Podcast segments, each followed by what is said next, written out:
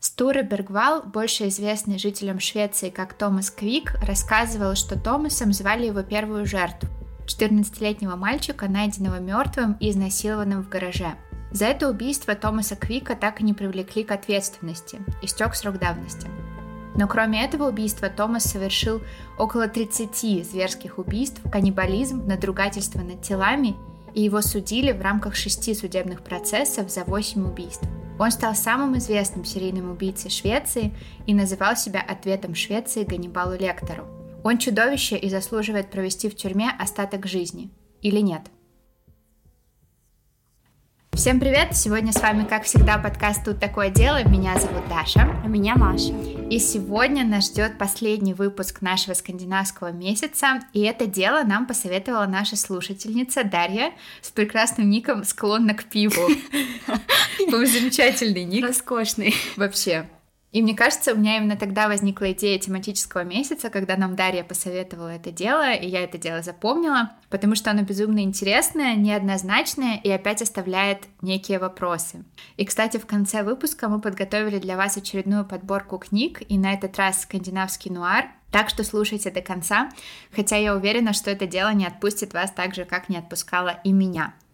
Но перед тем, как начать, мы, как всегда, напоминаем вам, что наш подкаст выпускается исключительно в развлекательных целях и предназначен только для лиц старше 18 лет. Мы также не рекомендуем слушать наш подкаст людям с повышенной чувствительностью, так как мы с Машей обсуждаем все детали преступлений, ничего не скрываем. А еще мы за взаимное уважение, активное согласие не насилие и соблюдение законодательства. Мы не поддерживаем распространение насилия, не одобряем преступников и их преступления, даже если иногда говорим про них в шутливой форме, и надеемся, что и вы тоже.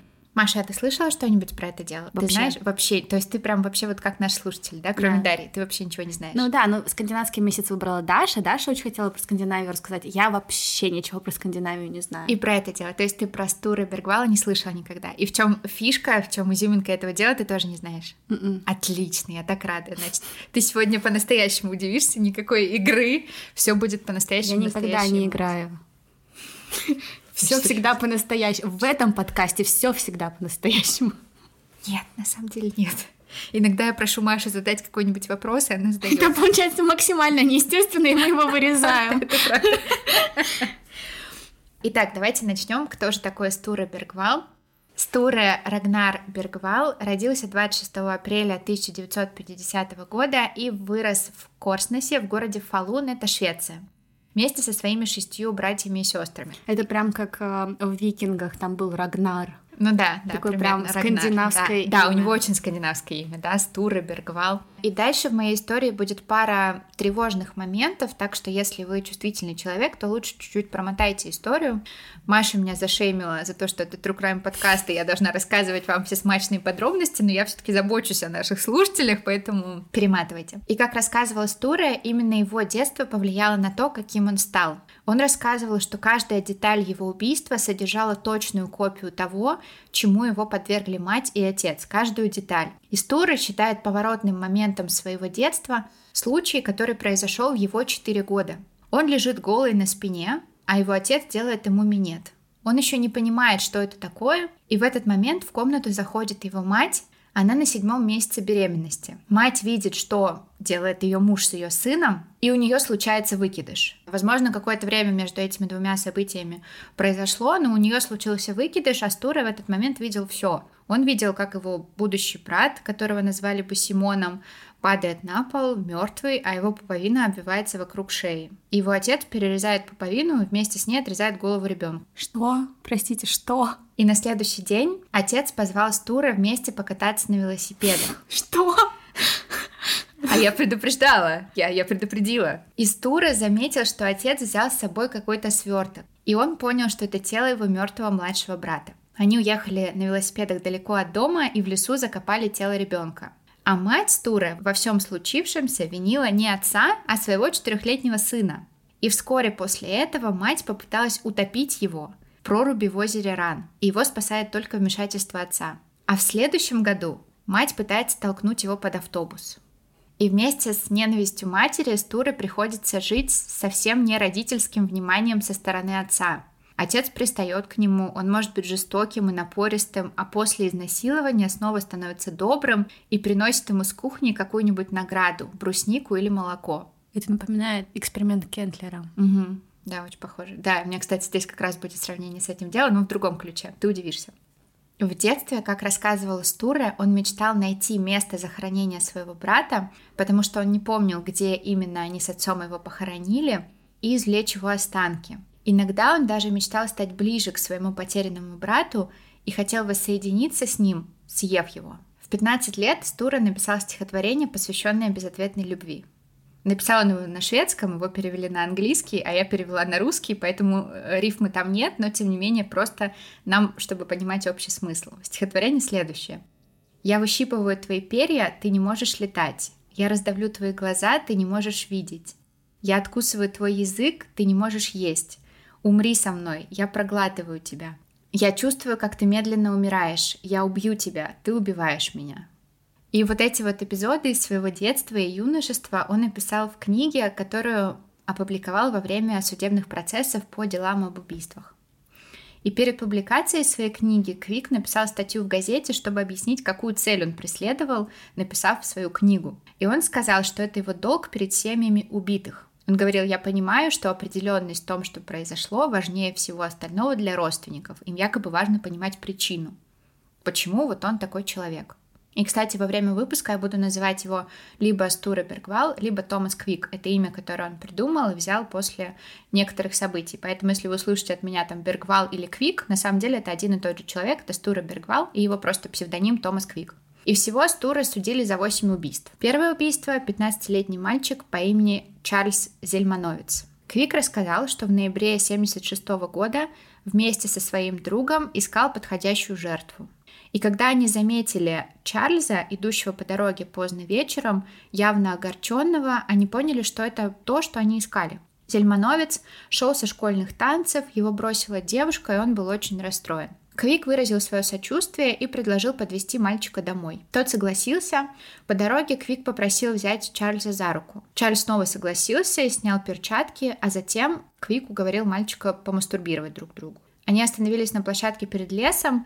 Друг Квика, который был водителем, хотел присоединиться к ним, но Квик настолько разозлился на что-то, что схватил Чарльза за шею и душил, пока тот не умер. В смысле, водитель видел, как Квик душил мальчика? Да. После этого, как Квик сам выразился, он поиграл с мертвым телом. Ну, вы понимаете, в каком смысле, да? И мальчики унесли Чарльза в лес. У Квика были нож и пила. И, как говорилось в решении суда, Бергвалом управляли сексуальные мотивы, при которых определенные части тела имеют символическое значение, и он знал, какие части тела ему нужны. Квик описывал, какие звуки издавало тело, когда он его резал, и какой сладкий запах исходил от него. А говорят же, что человеческое мясо немножко сладковатое. Я не знаю, правда это или нет. Внезапно стало страшно находиться с Машей в пустой квартире одной. И он объяснил, что унес с собой одну ногу и как минимум одну руку в сером пластиковом пакете, а остальные части тела спрятал в лесу. Его друг-сообщник был все время с ним и очень сильно испугался. А вскоре после этого он даже пришел к Вику и сказал, что у него были мысли о самоубийстве. Квик сказал, ну сделает, и мальчик последовал его совету. Почему он там оставался, почему он не убежал? Может быть, он сам боялся. Но если ты боишься Человек с пилой, наверное, он может встать и побежать за тобой. Второй и третий приговоры были вынесены по делу об убийстве мужа и жены голландских туристов Маринуса и Янны Стегехейс, которые были убиты в кемпинге на берегу озера в 1984 году. Квик объяснил, что он ударил мужа ножом прямо через полотно палатки, а затем пробрался внутрь. Он нанес 25 ударов ножом мужчине и 20 женщине.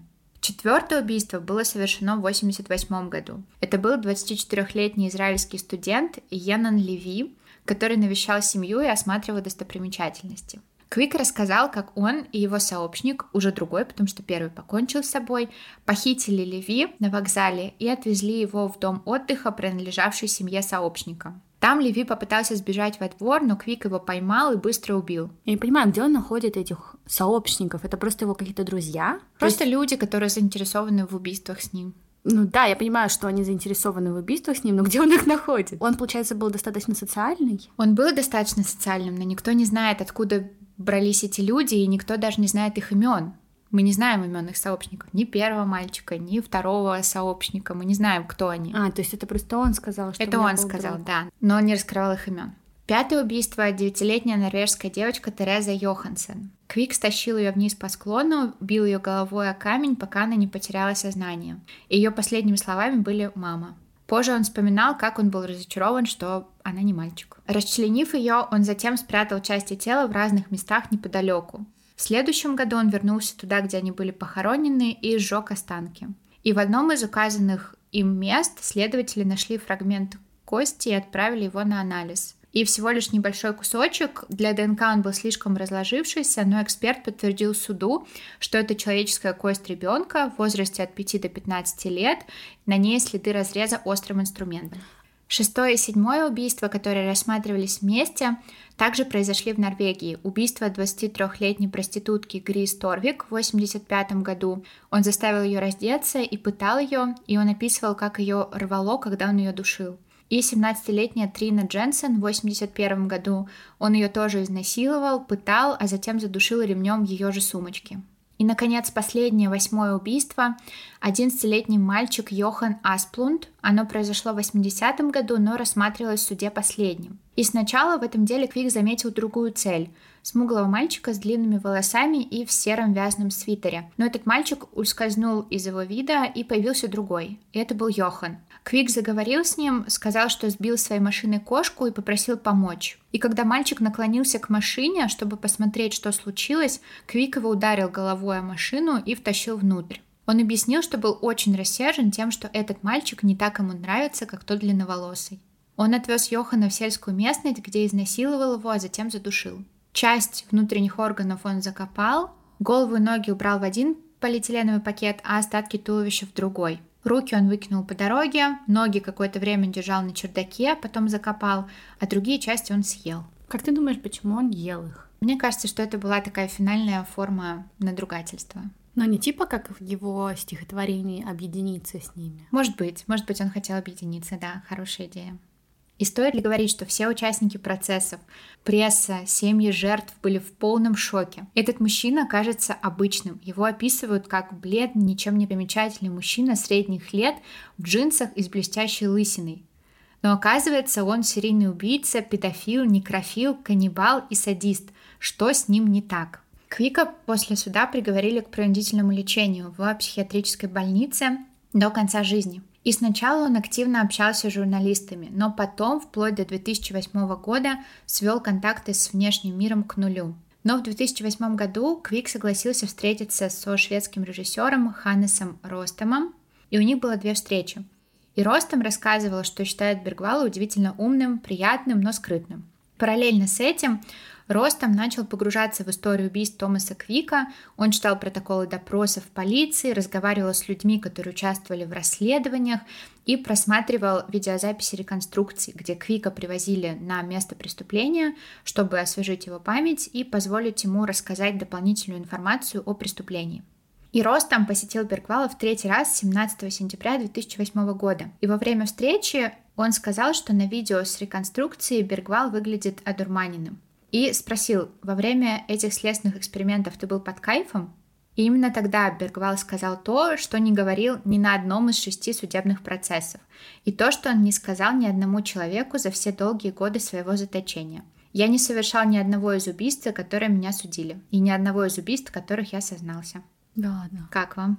Конечно, сначала кажется, что он врет. Все эти годы он рассказывал одну историю, а теперь вдруг придумал себе другую. Он точно пытается всех обмануть, ведь были же доказательства. Но, как ни странно, сомнения в виновности Стура Бергвала возникали уже давно и у многих людей. Некоторые журналисты уже давно высказывали свои подозрения, а родители Йохана Асплунда, убитого 11-летнего мальчика, с самого начала были настроены скептически. И в 2006 году Асплунды даже наняли юриста и попросили его изучить дело Томаса Квика. И юрист составил огромный 53-страничный документ, где описал все нестыковки и слабые места в истории Томаса Квика. Например, Томас однажды заявил, что он убил двух пропавших без вести сомалийских беженцев, но выяснилось, что они оба живы и находятся в других странах. Что прежде чем он назвал правильное орудие убийства в деле Янанона Леви, он ранее назвал полдюжины других орудий, пока не назвал то самое правильное. Короче, полиция его дело подогнула под то, как им нужно было. И, скорее всего, было две причины, почему никто не поднимал шумиху. Во-первых, несмотря на все очевидные изъяны в показаниях Томаса Квика, он все еще знал слишком много. Не говоря уже о вещественных доказательствах, таких как фрагмент детской кости, найденным на том месте, где, по его словам, он порезал и сжег части тела Терезы Йоханссон. И вторая – это непоколебимая настойчивость самого Квика в своей вине.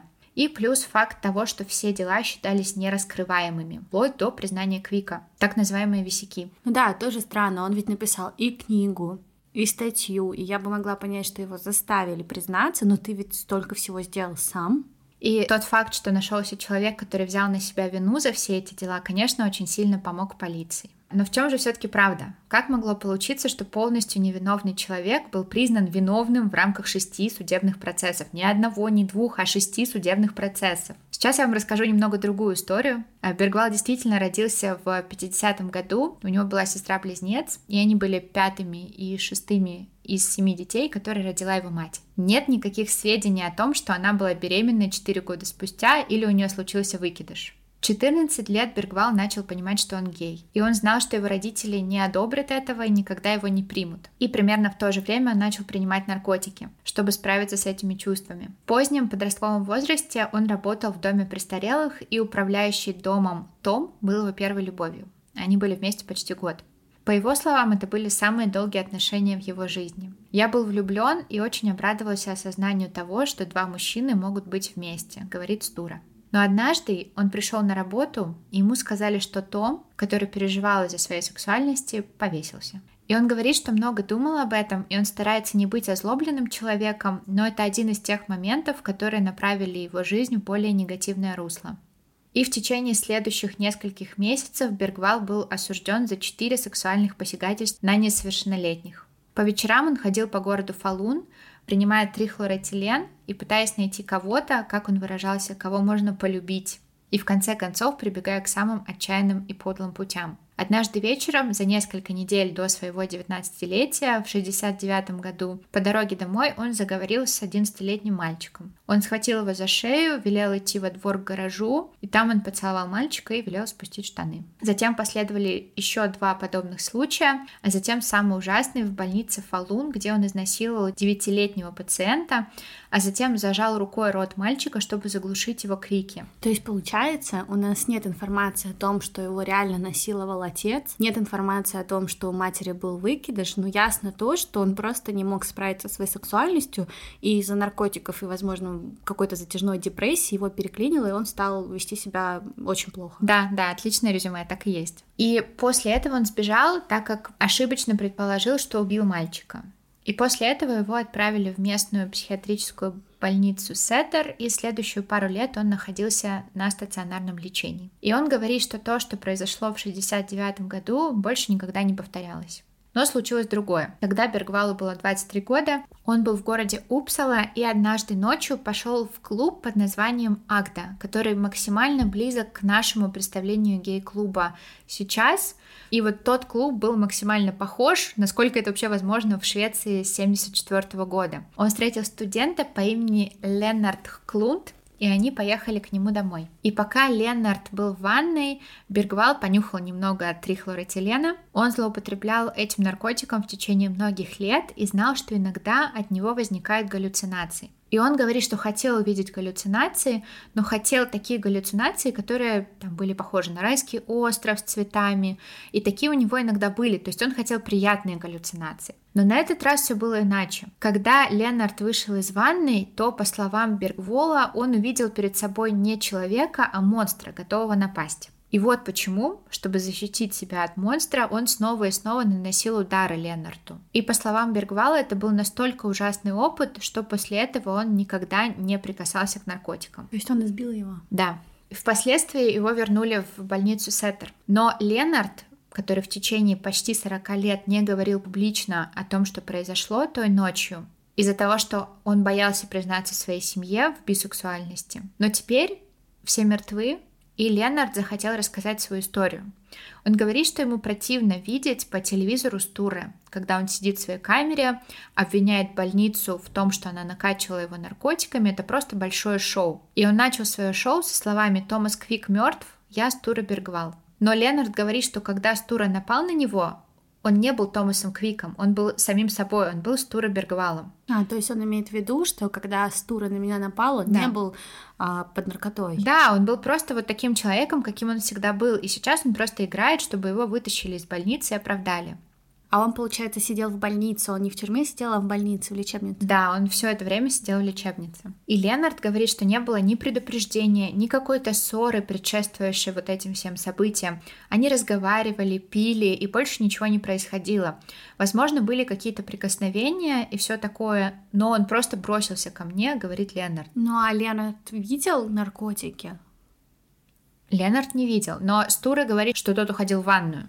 Стура воспользовался хлебным ножом Ленарта, и к концу кровь была повсюду. И Ленард вспоминает, что наблюдал, как Стура смывает отпечатки пальцев с ножа, кладет его в свою кожаную куртку, куртка потом была найдена в соседнем канале, а затем оставляет Ленарта там, почти мертвого, истекающего кровью. И Ленард получил 12 ножевых ранений. Ого. В печень, кишечник, спину. Его левое легкое было проколото, и с тех пор у него уменьшилась емкость легких и возникли проблемы с дыханием. И он говорит, что он никогда не забудет Стура Бергвала. И он говорит, что его шрамы всегда будут с ним, и физические, и моральные. И каждый раз, когда он думает о Стуре, его сердце колотится, Стура разрушил его жизнь и продолжает разрушать жизнь по сей день. И третьим ужасным событием в жизни Бергвала стало ограбление банка в 90-м году. Ты так говоришь ужасным событием, и мне каждый раз кажется, с ним что-то плохое произошло. По факту это не ужасное событие, а ужасное очередное поведение. Да, это он просто так говорил, что вот у меня в жизни было три ужасных события. Ну, не имея в виду, что это ужасные события, которые с ним произошли, а, по а факту... просто поворотные, да, угу. такие моменты. Он начал употреблять наркотики, хотя говорил, что после того случая с Ленартом он больше никогда не будет их пробовать. И на этот раз амфетамин. И в это время он уже начал совершать преступления под воздействием наркотиков. Например, инсценировал ограбление в зале с игровыми автоматами, где он работал охранником устроил подозрительный пожар в небольшом киоске, которым он в то время владел, возможно, ради денег по страховке. И, наконец, вот это ограбление. И само ограбление, которое, по словам Бергвала, он совершил, чтобы получить деньги на наркотики, было с самого начала безрассудным и обреченным на провал. Он и его сообщник решили использовать маски Санта-Клауса. Ему было на тот момент 40, а его напарнику 18. Они поехали в дом управляющего банком в 5.45 утра, ворвались туда с пистолетом и ножом. Управляющего, его жену и их десятилетнего сына загнали в спальню, где Бергвал кричал, бил ногами по полу, пинал мебель, протыкал ножом кровати стены. И он кричал, как позже свидетельствовала в суде жена, что он болен спидом, жить ему осталось совсем немного, и ему не важно, живы мы или умерли. Его сообщник ушел с управляющим банка за деньгами, а Бергвал остался охранять перепуганных жену и сына. Ограбление быстро раскрыли, и Бергвала отправили обратно в больницу. Стура говорит, что он до смерти боялся тюрьмы, и он сделал все, что мог, чтобы его отправили в больницу, а не в тюрьму. И когда в 91 году он прибыл снова в ту самую больницу Сеттера, его жизнь была в полном упадке. Он говорит, что сжег так много мостов и погрузился в такое глубокое одиночество, и он хотел быть интересным человеком. Он не хотел быть обычным плохим человеком, он хотел быть кем-то другим. Мне он не нравится, потому что он так рассказывает и так это все переворачивает, что как будто бы эта жизнь с ним так поступала, а не он делал этот выбор. Да, но он болен. Мне он тоже не нравится, и мне его, мне его жалко. Но не за те действия, которые он сделал, да, наверное, да, до. Я не знаю, что да. будет дальше. Да. И в это время он изменил свое имя со Стуры Бергвал. Он хотел начать новую жизнь. И он выбрал фамилию Квик, потому что это была девичья фамилия его матери, а имя Томас просто хорошо звучало с Квик. Не было никакой его первой жертвы по имени Томас. И Бергвал говорил, что он очень ждал терапии, но когда наконец прошел несколько сеансов, он почувствовал себя неудачником даже в этом. Он мало что мог вспомнить о своем детстве и уж точно ничего такого, что казалось бы слишком интересным ему или врачам. Короче, у него была картинка какого-то интересного, знаменитого Томаса, который живет как в фильме, наверное, да, и у него не получалось так жить, и он разочаровывался каждый раз. Да, и он как будто бы был неудачником в жизни и не смог даже быть успешным в том, чтобы быть пациентом. Как бы Да, как писал потом Ханнес Ростом, который снял про Квика документальный фильм, которого, кстати, нет с английскими субтитрами, но если вдруг кто-то из вас сможет его найти, то говорите, отправляйте, пишите. И в этот момент Томас вдруг начал вспоминать, что в его детстве на самом деле происходили некие темные истории, тревожные истории. Непонятно, он просто захотел их вспомнить. Да, и так он впервые вспомнил о сексуальном насилии со стороны своего отца. И совершенно неожиданно его врач стал заинтересованным. И эта реакция заставила Бергвала почувствовать себя важным. Он понял, что так на него обращают внимание, он кажется интересным человеком. И однажды он сказал одной из медсестер, интересно, что вы подумаете обо мне, если узнаете, что я совершил кое-что действительно серьезное. И так он признался в убийстве Йохана Асплунда, это дело, которое было известно на тот момент всем в Швеции и официально считалось нераскрытым. И у вас, я думаю, сразу же возник вопрос, как он узнал детали? Я могу попробовать угадать. Давай. Ну, потому что, мне кажется, не раз бывали дела, когда выходили такие люди, кто говорил, это я там, ну, не знаю, какой-нибудь знаменитый... Зодиак. Да, или Тед Банди, потому что очень много освещаются дела в прессе, они читают эту прессу, и поэтому знают все детали. Да, это знаешь, как а, когда в фильмах какие-то крутые детективы специально выкидывают какую-то фейковую информацию. Чтобы если... проверить, да. Да, если да. кто-то выходит, говорит про эту информацию, они сразу понимают, что это не он. Да, да, но все таки это 70-е, а, 80-е годы, здесь надо постараться, чтобы найти какие-то источники, особенно если ты в больнице. Оказывается, во время своего содержания в больнице у него были, во-первых, ключи от своей палаты, а во-вторых, ему разрешалось выезжать на однодневные поездки без сопровождения. Это Швеция. В Швеции, оказывается, действительно есть больницы с такими правилами для небуйных пациентов. Прикольно. После своего ограбления он почему-то считался небуйным. И знаете, что он делал во время своих поездок и как он находил нужную информацию? Он шел в библиотеку. А, это чисто я. Да, во время однодневных поездок из больницы он ездил в Национальную библиотеку в Стокгольме, находил там газетные вырезки, делал записи, то есть он изучал и ресечил все, что мог найти. Он создавал для себя деятельность. Слушай, ну может быть я не настолько далека со Стурой все-таки. Почувствовала близость. А по возвращению в больницу он рассказывал про убийство во время сеансов по терапии, выдавая свои рассказы за болезненные воспоминания, которые только сейчас проявились. А, ну блин, это очень плохой врач, если он не понял. И после нескольких таких признаний его, конечно, перестали выпускать. Ну, логично. Только после нескольких. То есть он первый раз сказал, да, я убил Йохана Аспунда. И мы такие, да, ладно, ну вот, на, поезжай, на тебе ключ, поезжай куда хочешь. Только после нескольких таких рассказов его э, заперли. А, да. то есть его заперли не потому, что а, им стало понятно, что он больной человек, он несет чушь, а потому что они подумали, а, он кого-то убил, все-таки, наверное, надо его попридержать. Да. А, я думала, его заперли, потому что до них дошло, что он врет. Нет, нет, ты что? Его признали виновным в суде во все, по всем этим делам. Мм, я просто думала, он потом пошел, может быть, в полицию. Рассказать. Нет, это все вот отсюда начинается. А. Но как только мы перекрыли вот этот вот доступ да, к библиотеке и research у, у него все равно оставался доступ к газетам внутри больницы, он их читал, и как только его репутация убийцы возросла, газеты начали публиковать статьи о старых нераскрытых делах, каких-то убийствах, за которые Стуры, как новый серийный убийца, мог нести ответственность. И иногда, по словам Бергвала, он просто просил журналистов прислать ему статьи или книги, изучал информацию об этих убийствах и впоследствии в них признавался. И тем не менее, одного этого недостаточно, чтобы обвинить человека в убийствах. Гораздо больше информации было получено в результате полицейских расследований и допросов. Но, как говорит Бергвал, Умный человек может многое почерпнуть у того, кто задает ему вопросы. По конкретным вопросам, которые мы задавали, по тем, которые ему не задавали, по реакции следователей. И на реконструкциях все тоже происходило очень странно. Один из детективов, Ян Олсен, который присутствовал при двух таких реконструкциях, рассказывал, что не верил в виновность Квика и в достоверность его показаний. Первая реконструкция касалась убийства двух голландских туристов той самой пары в кемпинге на берегу озера. И Олсен говорит, что даже сама логика реконструкции была нестандартной. Бергвала не спросили, где располагалась палатка, где стояла машина. Вместо этого они уже стояли в нужном месте. У Бергвала было две попытки показать, что произошло. И в первый раз он все сделал неправильно. Он не попал вообще ни во что. Ну, короче, получается, что полиция просто стандартно не смогла закрыть дела, и им нужно быстрее было это сделать. Но мы обсудим еще мотивацию, потому что, возможно, все глубже, чем кажется на первый взгляд.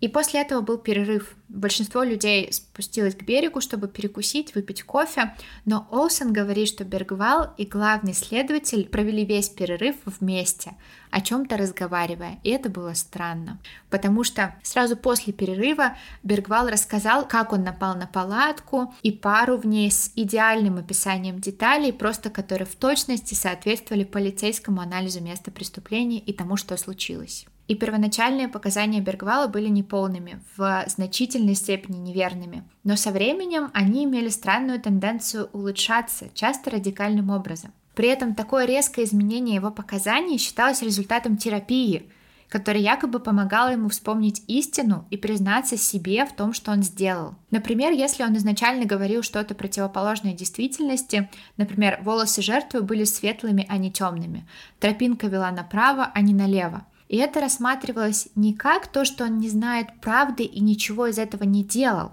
а как знак того, как много мучений причиняла ему его вина, и как трудно ему было полностью признать ужасные вещи, которые он сделал. Но всякий раз, когда Стуры говорил что-то, что соответствовало известным свидетельствам, это принималось за истинное воспоминание. А ну то есть, если он говорит так, как им надо, он не страдает, он просто помнит. Да, он просто помнит, он просто помнит. Если а... иначе, то это просто чувство вины. Да, он говорит, что даже вот сам процесс, сама реакция давала ему способ узнать, что ему нужно было делать и как говорить. Каждая это очень смело с твоей стороны говорила Бергвалу, что он сделал что-то правильно. А каждое «я понимаю, что тебе должно быть больно сталкиваться с этим» было для него явной подсказкой повернуть назад и пойти другим путем и сказать что-то другое. И Бергвал рассказывает, что еще одной ключевой частью головоломки, почему появился Томас Квик, была его наркозависимость. Он много лет сидел на бензодиазепинах и быстро понял, что если он сознается в убийстве, то получает все наркотики, которые он хочет. О, да ладно. И не только наркотики. Если ему нравился стейк, он получал стейк. И, по крайней мере, в одну из поездок на реконструкции он и следственная группа летели на частном самолете. И самое главное, наркотики не просто давали ему мотив для признания. Они сделали его способным к этому. Чем больше наркотиков, тем легче признаться тем легче было не заботиться о вреде, который его признание причиняет.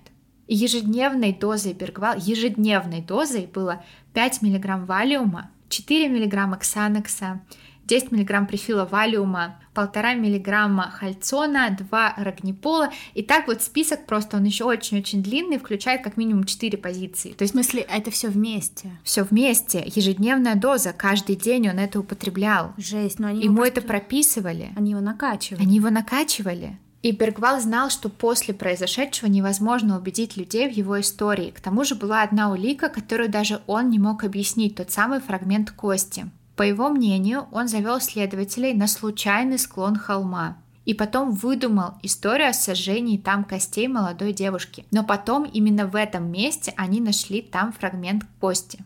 И два профессора сказали, что это был фрагмент кости, в котором они нашли разрезы, как будто его расчленили. Говорит он, как я мог это опровергнуть? Единственным объяснением было бы то, что его туда кто-то подложил. Но как я мог в своем положении привести это в качестве аргумента? И я понял, что совсем запутался. Мне никто никогда не поверит. И он представлял, что он умрет здесь, в Сеттере, в больнице, и навсегда останется серийным убийцей. И после документального фильма про Томаса Квика, который показал, как душевно больной Стуры Бергвал превратился в мифического восьмикратного убийцу Томаса Квика, изменилось общественное мнение, и изменилось оно в пользу Бергвала. Но несмотря на все сомнения в виновности Стура, в конце концов он все еще осужденный убийца. Поколебать мнение общественности — это одно, а убедить правовую систему страны в том, что она совершила такую большую ошибку, а затем заставить ее исправить эту ошибку, это совсем другое дело. За все прошлое столетие в Швеции были отменены всего три обвинительных приговора по делам об убийстве, а теперь их должно быть еще целых восемь. То есть за все столетие всего три, а тут за какие-то 30 лет целых восемь. И чтобы полностью отменить обвинительный приговор в убийстве в Швеции, нужно пройти два этапа. Во-первых, первоначальный приговор должен быть аннулирован и назначено повторное судебное разбирательство. А затем новый прокурор решает возобновить дело или снять обвинение. И это медленный и очень долгий процесс. И только в 2013 году Стура Бергвал был оправдан по всем своим ранее обвинительным приговорам. И какая картина у нас получилась в итоге по всем вот этим вот судебным процессам? Убийство 15-летнего Чарльза Зельмановица, за которое Стура был осужден в 1994 году, никаких доказательств судебно-медицинской экспертизы, кроме признания Стуры. Приговор отменен в июле 2013 года. Убийство 11-летнего мальчика Йохана Асплунда. Ни тело, ни доказательств судебной экспертизы, кроме признания. Приговор отменен в марте 2012 года.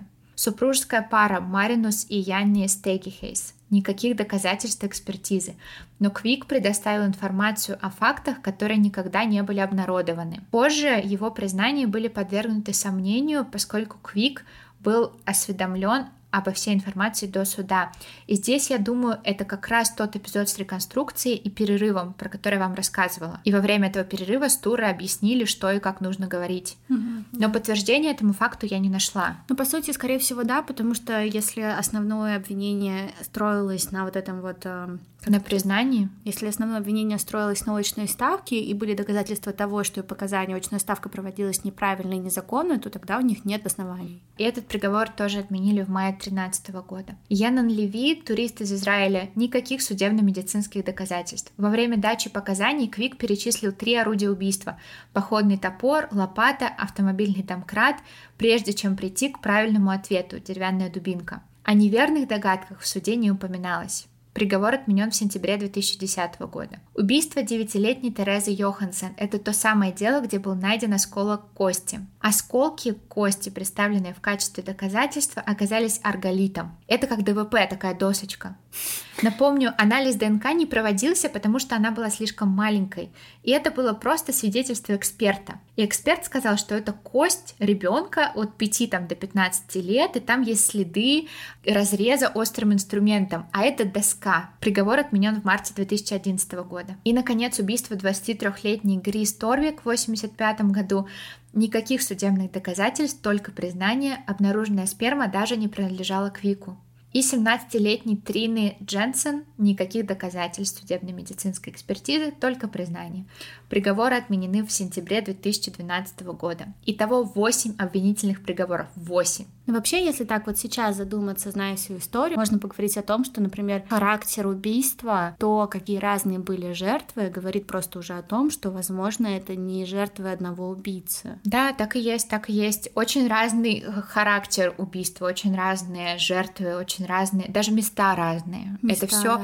в Норвегии, то есть по всей Скандинавии просто. И давайте посмотрим, кто в этом деле участвовал и помогал совершить такую чудовищную судебную ошибку. И, кстати, большинство исследователей уверено, что эти люди действительно верили в правильность своих действий. И они не пытались каким-то образом показать хорошую статистику, побыстрее закрыть дело. Ну, мы все знаем возможные причины. Но мне кажется, что тот факт, что ты во что-то искренне веришь, не исключает того, что ты побыстрее хочешь закрыть дело, потому что это же основная проблема полиции вообще во всем мире, мне кажется, тот факт, что на них давят, и им нужно закрывать дела. Так и есть, но большинство было до последнего уверены в своей правоте. Прокурор в этом деле, Вандер Кваст, он был прокурором по всем делам, как раз один из тех, кто уверен в своей правоте. Когда он встретился с журналистами в 2009 году, он сказал, они думают, что все это судебная ошибка, в том смысле, что мы каким-то образом манипулировали доказательствами, мы не предоставили факты в суде так, как они должны быть представлены. А я говорю, это просто неправда. И он упорно объясняет,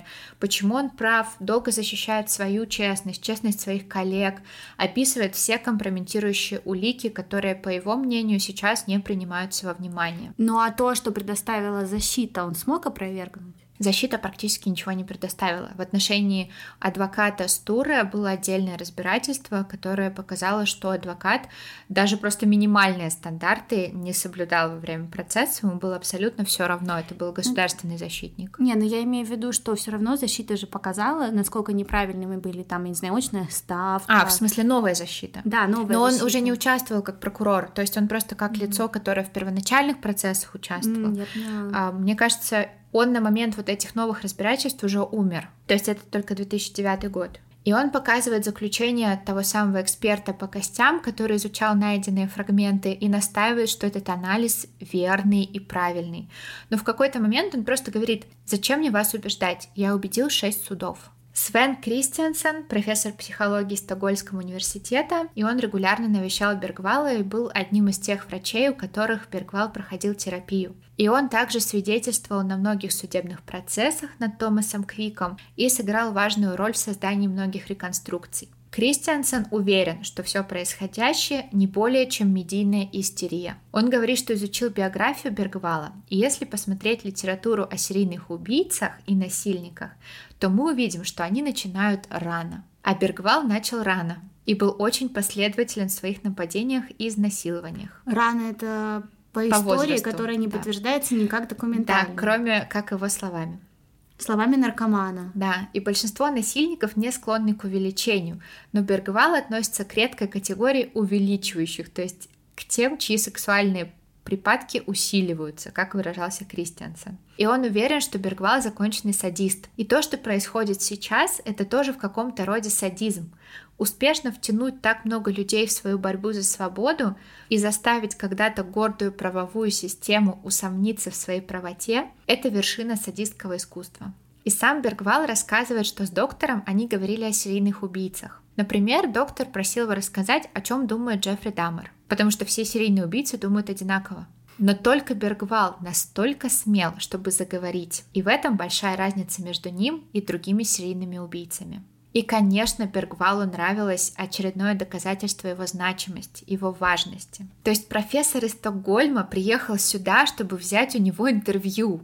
И считал его уникальным. Да, еще и говорил, какой ты храбрый, а все остальные нет, а ты вот да. Расскажи мне, что думал Джеффри Даммер. И, наконец, доктор Норрелл, шведский психоаналитик, она считала, что глубоко укоренившиеся, подавленные воспоминания можно пробудить в терапии, и таким образом можно разрешить очень много преступлений и найти очень много преступников. И она выступала за психоаналитическое лечение, то есть сочетание следствия и терапии. И этот подход действительно был популярен в США в 80-х годах и лег в основу всех процессов Нацтура.